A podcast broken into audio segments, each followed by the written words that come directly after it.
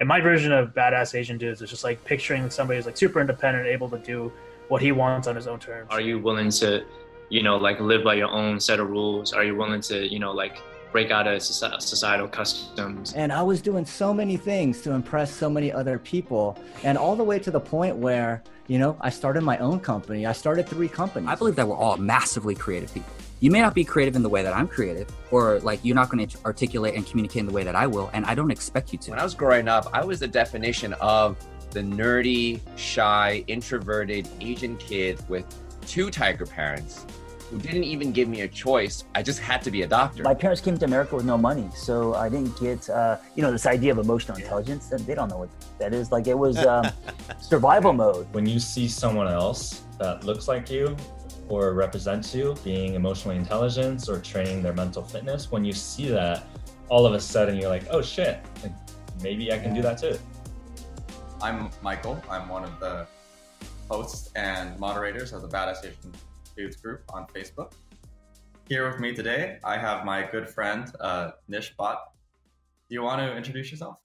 Sure. Yeah. Thanks. Thanks for having me. Uh, excited uh, excited to chat a little bit and uh, hopefully get into some topics that people would be interested about. Um, so uh, my background is, uh, uh, you know, we we both grew up in the South Bay in uh, California.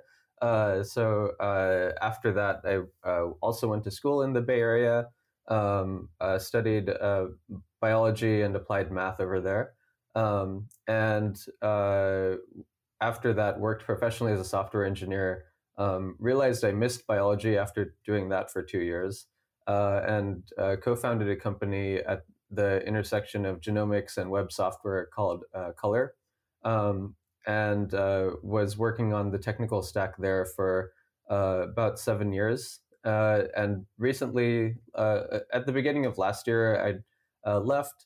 Since then, I've been angel investing and advising biotech companies, especially ones that are at the intersection of uh, bio and uh, software and other types of tech. Um, and most recently, uh, with a few other folks, I've been starting a, a, fellowship, like an accelerator for scientists who are interested in starting companies. Um, so that's uh, that's what I'm up to these days. Um, like you, I recently moved to uh, moved to Asia. I'm based in Taipei, Taiwan uh, and uh, been here for the past six months and um, planning to be here a little while longer. so far, so good. Yeah, knowing you and knowing you in person, I'm always impressed at how you are super humble, even everything, everything that you've done. Um, if I remember correctly, did you leave school to? Did you leave Berkeley to start color, or oh, did you uh, did you leave so, earlier? So I did. So I did drop out of Berkeley, um, but not to jo- not to start color. Uh, to, uh, it was to join another startup called Lookout. At the time, uh, uh they were do- building uh, consumer apps for mobile security, um, and part of the reason why I left was uh, the opportunity just seemed like a better source of growth than what college could provide me at the time. Um, I uh, and to be fair, I was very close to finishing. I only had one mm. class, and I did end up finishing that class like uh, several years later. So I did graduate from Berkeley, but um, but yeah, at the time I dropped out to uh, take this opportunity that I thought would uh, would give me uh, more relevant growth than what I was currently seeing. Um, at the time, I had uh, I was basically you know taking only a few classes a week anyway, and I was um, uh, I was spending a lot of my time just uh, hacking on side projects and teaching myself how to program um, because my my biggest takeaway from my previous uh, work experience, which was an internship at LinkedIn, was oh wow, every uh, relative. To, I got a relatively late start into uh, software engineering. I'd only really started the uh, like the semester prior to that um, and uh, I have a lot of catching up to do. I need to educate myself on the latest like um, uh, latest technologies, uh, like generally build my skills as a uh, software engineer by shipping product shipping small products end to end. So um, I attended hackathons and uh, kind of just built my own projects on the side too. Awesome. Yeah, I definitely used Lookout for some period of time on my phone. Oh, I, had it, I had it Nice. installed. Uh, Nice. I know that dropping out of college is a very uh, anti-stereotypical Asian thing to do. uh, although I guess in your case you were almost done anyways. But uh, Yeah, yeah. your yeah it uh, yeah it uh, it ended up it ended up working uh, working out and i actually feel like i was in a relative place of privilege to be able to uh, to do that and still pursue my career goals that uh, that i wanted to so overall i feel really lucky That's awesome. Uh, one question we like to ask all our guests is, what does what does being badass mean to you? This is Hmm. a Ah.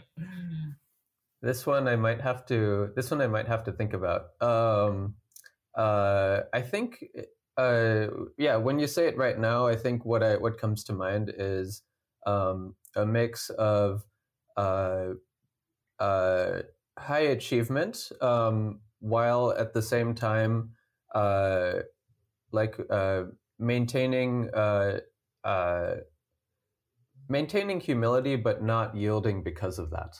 Um, like uh, being relentless in your pursu- pursuing your goals, which hopefully result in some greater good, um, but not um, but not losing your uh, kind of uh, respect for others and uh, not uh, forgetting the reasons why you're pursuing these goals in the first place um, uh, because of them. Yeah, awesome.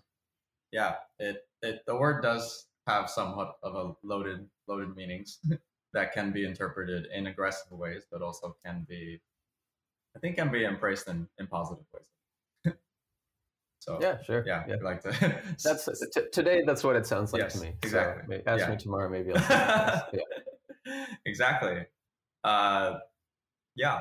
Uh, I'm just curious. Uh, I mean, you basically grew up in a very similar environment that I did in the San Francisco Bay Mhm. Area, South Bay, um, surrounded by lots, yeah. So for, for context, yeah, for context, Michael and I grew up in uh, the South Bay, just south of San Francisco. Uh, I grew up in Cupertino, and uh, Michael grew up in Saratoga. We went to neighboring high schools. Yeah, I was curious. Uh, what did that? What was your relationship with being Asian when growing up? Hmm. Um. Yeah, that's a good question. Uh, I think I felt. I don't know. It's in a in a way, it's like a fish that doesn't know what water is. like, uh, you know, you're just surrounded, so surrounded by Asian culture. When growing up in a place like that, that it's not something that you pay attention to. Almost. Yeah. I didn't really think of Asian culture as distinct from uh, from any other cultures while growing up um, because uh, was just I was just surrounded by so much diversity, and I, I really thank for you know my parents for um, for raising me in this uh, kind of environment. Uh, I was surrounded by so much diversity that um, it wasn't really like uh, that. I didn't really categorize uh, groups in that way. Uh, it was more that I just had a lot of different friends with different kind of kinds of upbringing and backgrounds. Um, I think uh, I feel like really the kind of um, uh, groups that would form based on uh, people's uh, you know family backgrounds came came about a bit more strongly in college, um, but uh, where you have maybe like uh, Taiwanese extracurricular groups or you know Desi extracurricular groups, things like things like that. Um, but in in high school, there was a little bit. It felt to me like there was a little bit less of that. I think it was more like we were all just like friends, Yeah. and we all came from different backgrounds. Yeah. Um, on on the other hand, I am really grateful uh, that uh, my parents kept me connected to um, uh, to my own background uh, uh, at, uh, on the order of like once or twice, uh, once every, every one or two years. Uh, we would go back to India to visit my relatives, who um, uh, a lot of them grew up in uh, quite rural uh, parts of India. So uh, during that time when we're visiting them, we'd be living um, basically on a farm or in a village that's in kind of a forest setting. Um, it is uh, is how you can picture it. Um, uh, you know, electricity like would wouldn't be very reliable. Um, they'd have water, but not running hot water. Um, so uh, you'd have to like you know burn coconut husks under a vat to get hot water, and then you'd use that for your shower and whatever else, um, and and uh, cooking, etc. Um, and uh, uh, being exposed to that at a young age, I think, gave me a lot of gratitude for what I had. Um, like uh, growing up, you know, in uh, like a place with more developed infrastructure and like having access to all the nice things that Western uh, civilization kind of uh, gave me at the time uh, is something that I saw a lot of my uh, friends take for granted. And I'm really grateful and uh, very glad that I had um, uh, had a that I was shown was given the perspective of where my family came from and um, the things that they didn't had and the fact that they were still happy regardless. Like one thing that I noticed consistently is that um, my relatives just seem to have like very, uh, you know, relatively simple but very happy lives. Um, so I uh, that's something that always stuck with me, and I've uh, thought a lot about in terms of like, um, you know, they it seems like they have a lot uh, less in terms of in terms of like uh, niceties in life than than I did, but they seem to also be consistently happier. So uh, I've always thought about uh, what the difference was there. Um, and another thing is uh, uh is um, especially my mom's uh, uh, kind of yeah. Another thing I've thought about is um, my mom's connection to Hindu uh, practice and philosophy that uh, she kind of taught me at a young age. Um, even though now I'm an atheist and uh, don't uh, hold these religious beliefs, um, I'm still grateful for having been introduced to the religion. I think there are um, life lessons that we can all gain from uh, religious practice, um, and especially with you know the rise in interest of interest in Stoicism and Buddhism. Um, a lot of that comes from uh, Hinduism originally, in uh, in terms of its philosophy. So I'm uh, also grateful to have been exposed to those ideas uh, at a very young age. Uh, things like meditation, um, the concept of uh, Maya, which is like illusion in life, um, which I, th- I think a lot of my peers only encountered much later in life. I see. Yeah, I think definitely. I think what you said about your relatives, I think that definitely shows that happiness is something that you can kind of define yourself, and mm-hmm. that the trappings that come with the trappings and complications that come with modern society and all its goods don't actually make might actually make it harder to be happy. yeah, like, I think I actually I actually think that's very true. Yeah. Yep. Yeah, I, I was exposed to uh, Buddhism in a bit when growing up. I mean, at least like go to temples and mm. do things, maybe not super heavily, but um, yeah, exactly. When when you're growing up, it seems like a ritual, and you're don't, not really paying yeah. attention to it. But uh, then once you actually live life a little bit, and then you re-encounter these ideas later, you're like, oh, there's actually some some wisdom here. And now I now I understand all these like things I was that my parents made me do as a kid. How did you I'm curious, how did you get about, say, meeting Elad Gil? Is that how you pronounce it? Elad Gil. Oh, and, sure. My, uh, yeah, my co-founder, co-founder, uh, my co-founder Elad. Elad uh, my co-founder is Elad Othman and Taylor. Yeah. So, um, uh, yeah, it's a uh, not a super complicated story there. Uh, I was, um, uh, we hadn't worked. Uh, I hadn't worked with them before uh, founding Color, so that's always a risk with any kind of startup. Um, so uh, I, it had been about two years that I was working at Lookout, uh, and I, you know, had a I had a really good time there. Uh, really enjoyed the learning that I had there. But at some point, I felt like my learning was starting to plateau. Like the rate of learning was mm. starting to slow down, and that could have been just been the role I was in but I started to realize that I was missing uh, biology specifically. Like um, the life sciences and biology have been a passion of mine since uh, I was a, a, little kid, to be honest. And um, I want, knew I wanted to work in some way uh, at that intersection of um, I would tell people uh, wanted to work at the intersection of uh, genomics and web technology. I was feeling like at the time like uh, genomics was a science that was being bottlenecked by our ability to analyze uh, data at scale. whereas we'd, you know, Illumina and other companies had done a really good job of building hardware that allowed us to um, actually read out and um, generate data uh, we were still missing some fundamental techniques to analyze data that uh, you know had been uh, at the time big data was the hot buzzword and a lot of the um, algorithms around that uh, people had built uh, to analyze for example web traffic at scale had been pioneered by places like yahoo facebook google etc um, but those learnings still had yet to make it to the sciences and in particular to genomics um, so uh, I uh, my thinking was kind of vague, and I f- still felt like there was uh, there was something here.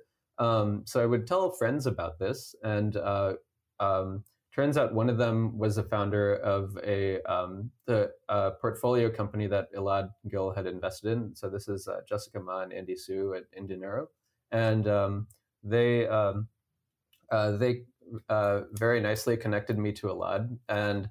Um, then when I saw the email come through, I was like, "Oh, I already know, know who this person is because uh, I used to read his blog uh, like a few years ago." So, um, uh, so we, uh, uh, uh, so we met up, and then um, shortly after that, like, got connected to um, to Othman Laraki, who was Elad's founder from his previous startup. So they had a, a history together.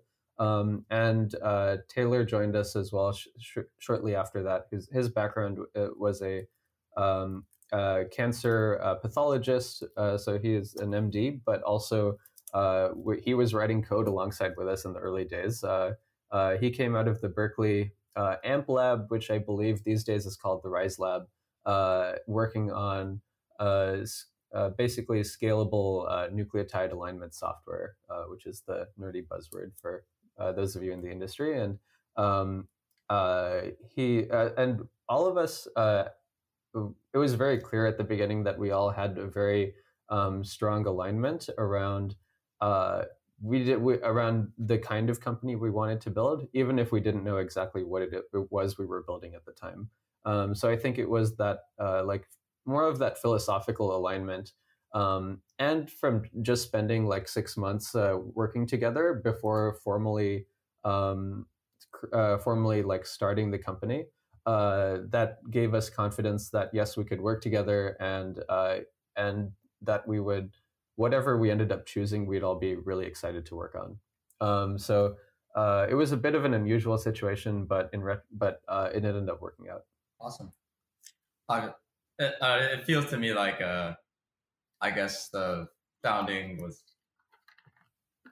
somewhat somewhat high profile. I mean, I've definitely heard of a lot before, uh, and I guess probably sure, yeah, yeah. Like um, I'm assuming there's like some the guy he was a previous he was already a, somewhat a big name investor, right?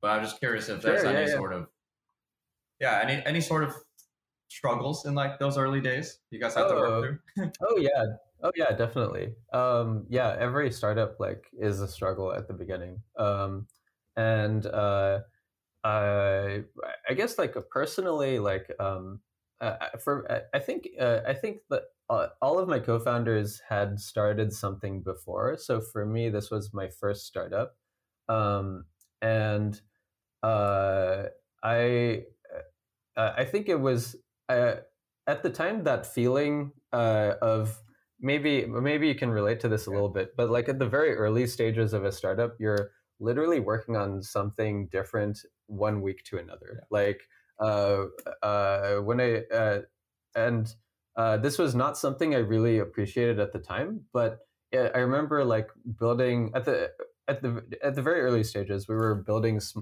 like kind of small scrappy prototypes that we would show to people um, and they didn't actually do anything on the back end but they were just like you know, if uh, these are uh, what's the product uh, that does this these days? In InVision. Yeah, InVision. Yes, that's um, right. Yeah, yeah, InVision. So I was basically making InVision mocks before InVision existed, uh, and uh, basically uh, you know scrappy prototypes for people to click through and just like get a sense of what the product would actually look like. Um, and then we'd be like, well, we're not doing that. Let's throw it away and make something new. And uh, I remember feeling this like visceral sense of uh, uh, almost unease because it didn't feel like we were making progress, even though we were. That is how you make progress as a startup Yeah. is by quickly iterating and making change and making changes and just throwing away the work you've done if uh, if that's what's needed. Um, so uh, uh, so that was a bit challenging to deal with initially. Although if I were to do uh, do that again now, I would expect it. And um, in retrospect, you know, my uh, co-founders were obviously very familiar with that process. Um, uh, we, I, th- I actually think, despite everyone seems to, a lot of people seem to think we were destined for success because of, um, you know, obviously the uh, very strong position that we started from. But uh, I actually think that a lot of the reasons why Color did as well as it did uh, in the early days uh, was l- largely luck.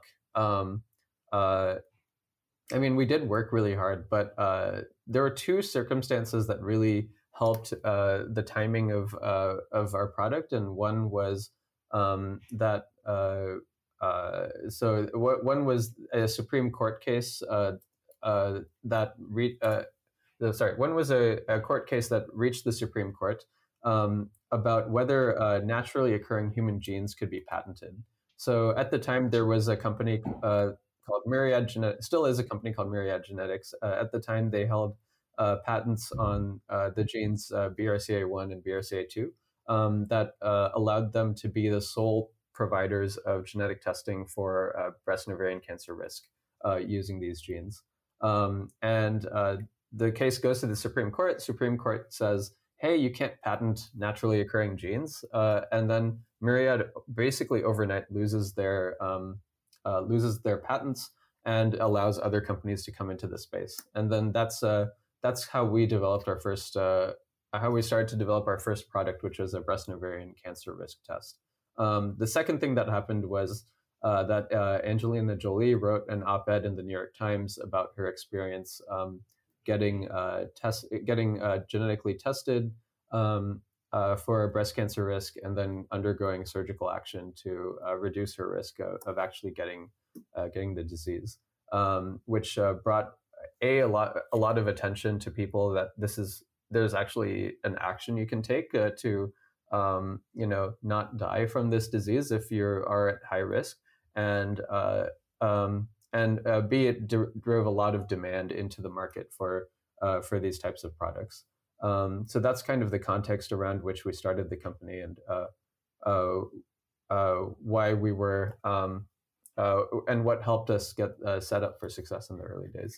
Um, I, I would say the thir- I'd say a third thing that really helped is um, Elad in particular did a lot of work to uh, build a, a strong scientific relationship with um, uh, Dr. Mary Claire King at the University of Washington, who um, was and continues to be a huge uh, ch- uh, champion for us. Um, uh, she really uh, helped us both in terms of providing scientific validity to what we were doing, but also just practically. Um, and her lab offered us a lot of help in terms of uh, building out the testing infrastructure, which they had a lot of experience with, and we had no experience with. Um, so uh, those were uh, those were some of the challenges uh, uh, um, uh, in the in the early days. Uh, yeah, there's probably more that I can get into. Sure. I mean, Yeah. yeah. I mean, obviously, all startups are uh, all startups are struggle. Who knows? Yeah, where it go. Um, but colors looks like it's doing colors doing great now. But it looks like it's doing great now at least.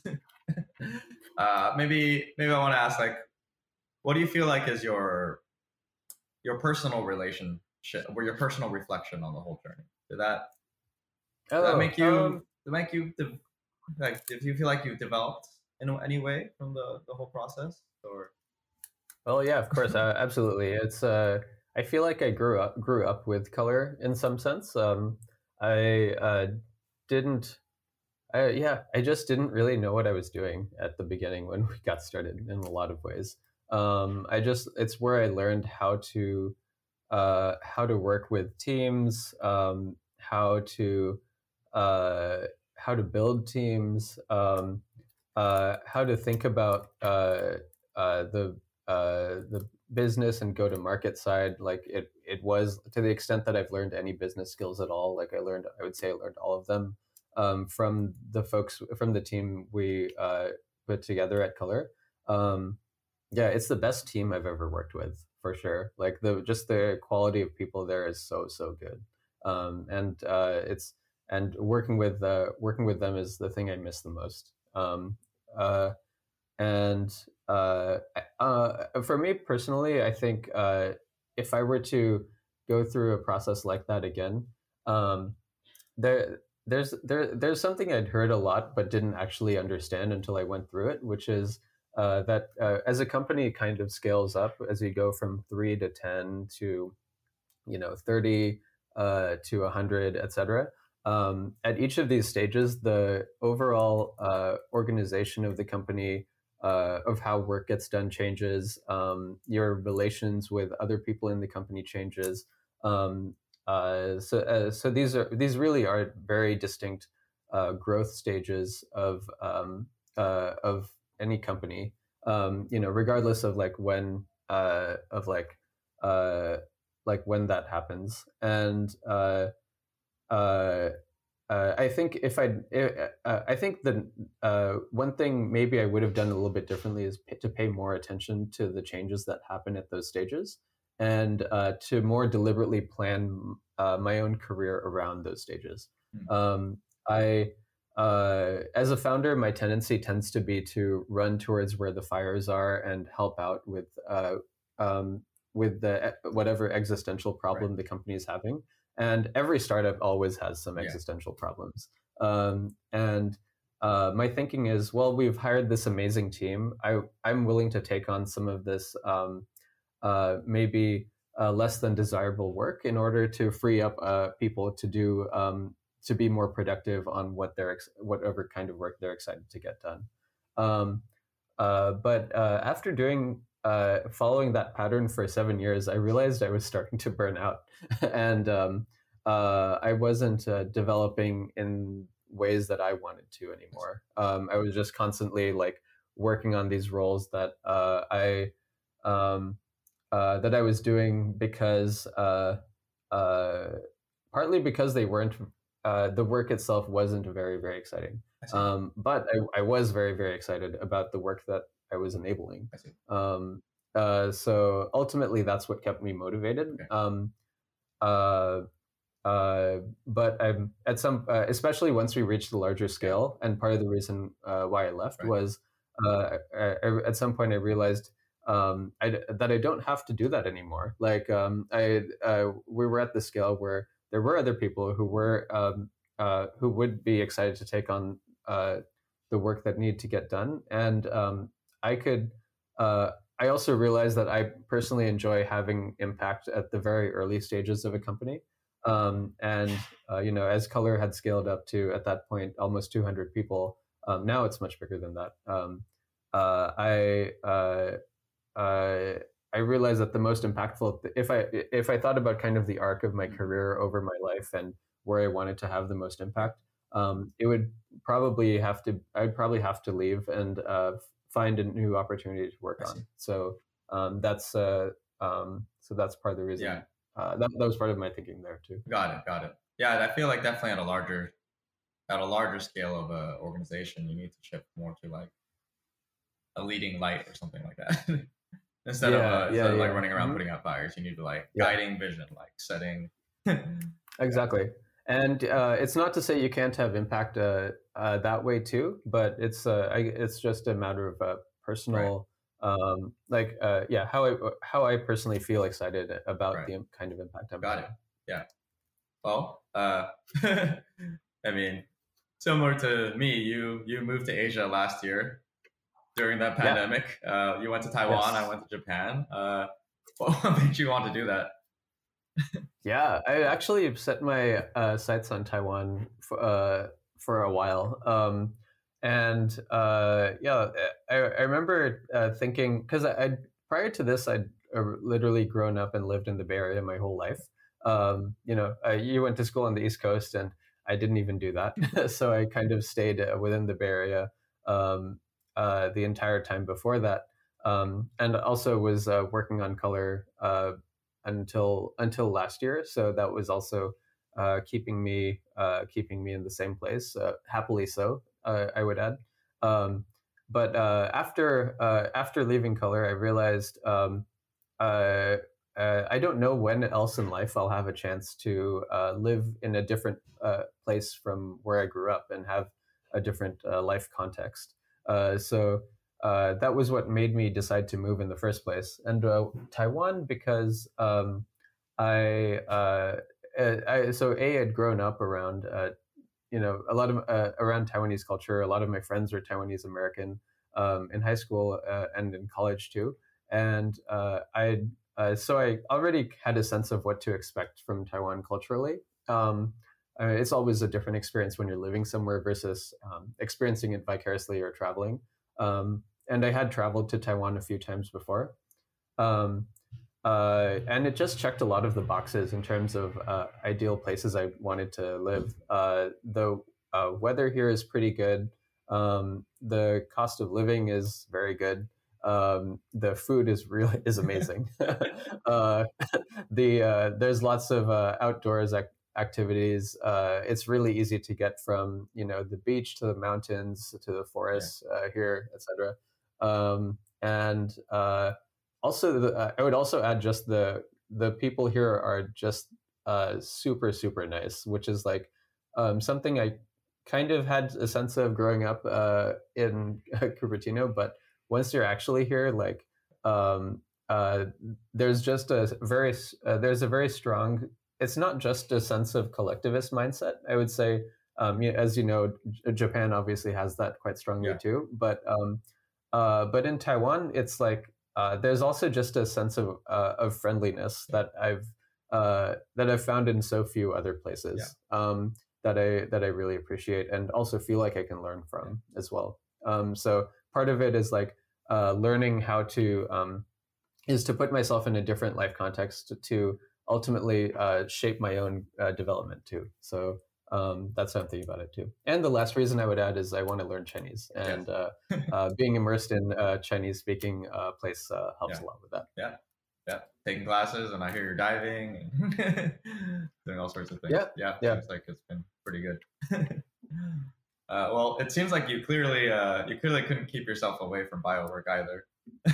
You got yourself right. busy again. Yeah. Uh, and you're like thinking about a lot of a lot of the things um, to help like biotech companies help yeah, more yeah, biotech companies. Um, maybe briefly, maybe we don't go, go like a super deep dive there, but uh, what, what what's your thinking behind that? Um, maybe like what do you see the big things holding back more biotech startups and sure what do you see yeah. your role in that person sure yeah um, so uh, so michael's alluding to a project that i've uh, started working on with a few other folks. Um, uh, we're calling ourselves the SciFounder fellowship and this is a um, uh, uh, the startup accelerator program for um, uh, early career scientists to start companies. And uh, I think a large part of the audience that we're helping with this are, are uh, academic scientists who are interested in starting companies, but maybe don't have access to uh, traditional uh, VC resources um, or knowledge of how, uh, of how to start these companies.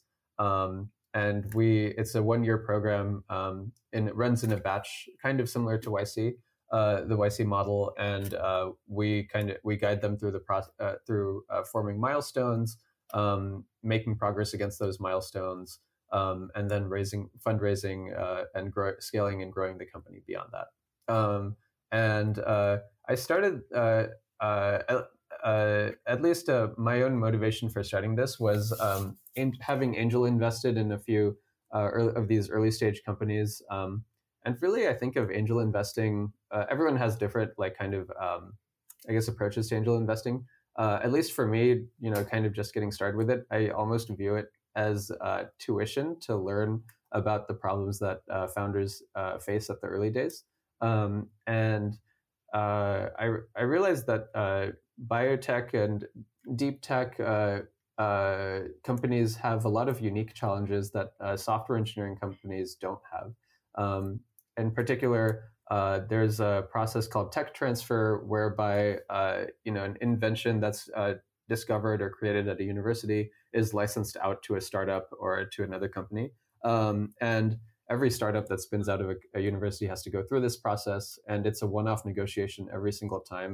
And oftentimes, the co- the founders of the company um, don't uh, aren't really equipped for that negotiation. So um, you uh, so they often don't know what's a fair equity split, um, uh, or uh, or sometimes the negotiations just drag on for a really long time, and that process itself kills the company. Yeah. Um, and uh, uh, eh, if if you think about it as well, like uh, a lot of uh, software engineers who start companies um, maybe get some work experience or at least internship experience first before they start their company.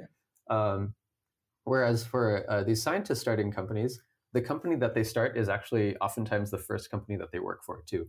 Um, so they don't have that prior work experience uh, to teach them about uh, you know skills like project management and uh, building a team and uh, thinking about product market fit and stuff like that. So oftentimes these are very new frameworks for a lot of uh, these academic founders, and we haven't, uh, and there ha- aren't yet resources that help translate these ideas into um, uh, into resources that are accessible for these founders. Um, uh, so uh, that's that's part of the reason why we we started this program. We're hoping to do we're hoping to uh, you know kind of bridge that gap between the learnings that we've made on the software side on how to build you know scalable SaaS businesses, whereas in biotech um, a lot of that we're still kind of figuring out. I would say. Um, and uh, also to like build a community, kind of in the way that YC did in the early days.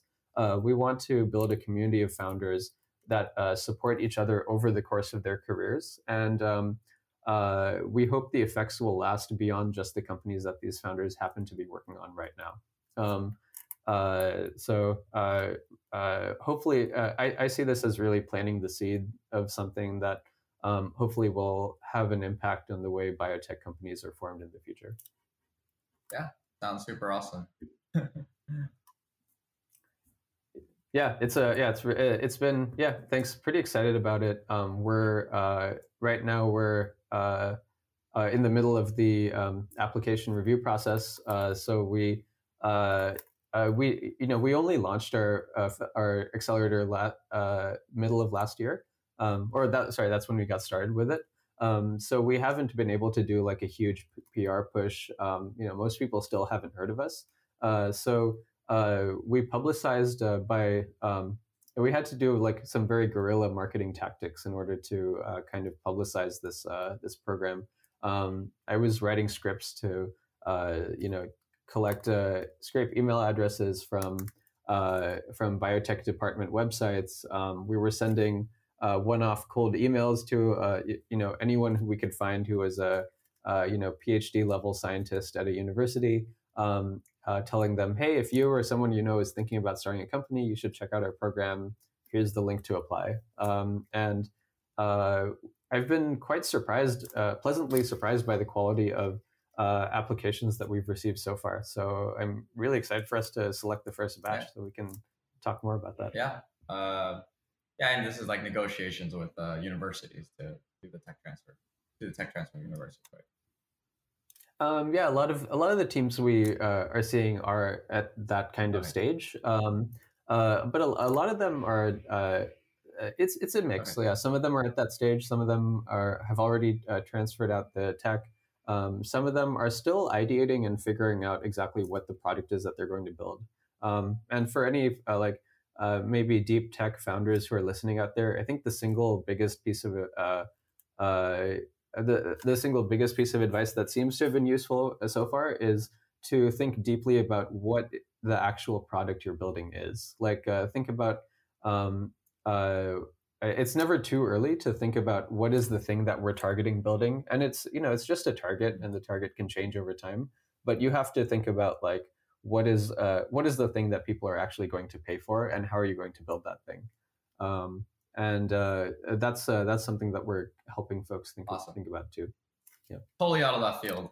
What is the best flavor Sure. of ice cream you've made? For context, Nish, Uh, Nish, Nish makes ice cream with along with a couple other friends.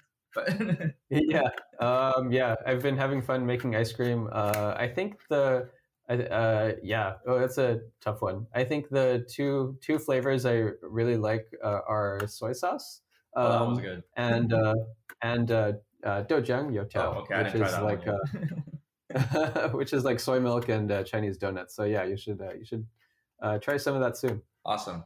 Um, I guess lastly, uh, what's a what what's a personal question for yourself that you're still struggling with or you don't have an answer to? Hmm. Um.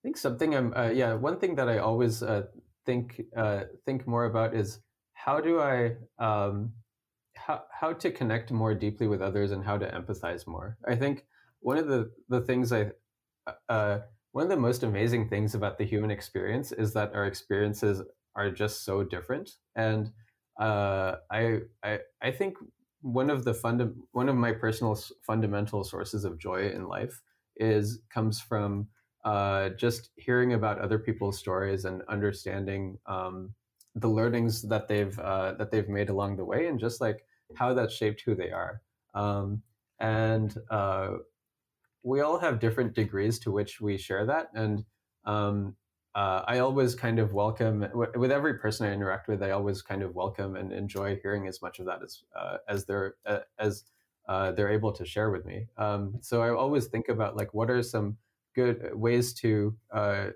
what are good ways to get to uh, the core of what people's stories are. So that's I think that's like a question that I uh, that I'm constantly thinking about. Well, I definitely heard a lot more about your story today than we've ever talked about before. So this has been Yeah, cool. really awesome.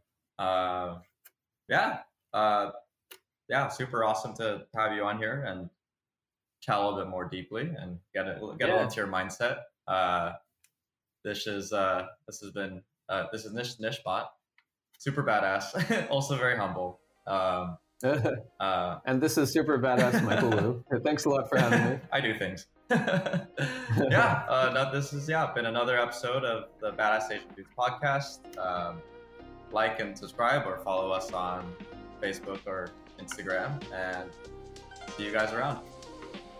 Hey, it's Victor, one of the admins and editor of this podcast. I'm recording this little uh, bit on the go here, but thank you for listening to this episode with Michael and Nish. Hope you enjoyed this conversation and took something away from it for yourself or career. I encourage you to write it down or share this episode with a brother or someone who could relate or take something away from it themselves as well. In the meantime, a quick update from the Badass Asian Dudes and what we're up to. We are definitely looking to host more meetups around the country. We had a meetup in the San Francisco Bay Area. Uh, we have a few people out in New York as well, and LA and other cities across the US. So if you're interested to host or even just put together a meetup in your local city, uh, definitely hit us up and we can help uh, put something together. We also do have a couple group chats on Messenger, uh, one focused on entrepreneurship and business and career, and another on Asian masculinity, dating, relationships, and whatnot as well. Message me on Facebook or Instagram if you're interested to join one of those chats. Uh, my full name is Victor Ung, U N G, and I will add you in. With that, I really appreciate you being here and for listening. Definitely follow and subscribe to the podcast on whatever platform you're listening to so you can get updates on the next episode. We release every other Wednesday. See you then.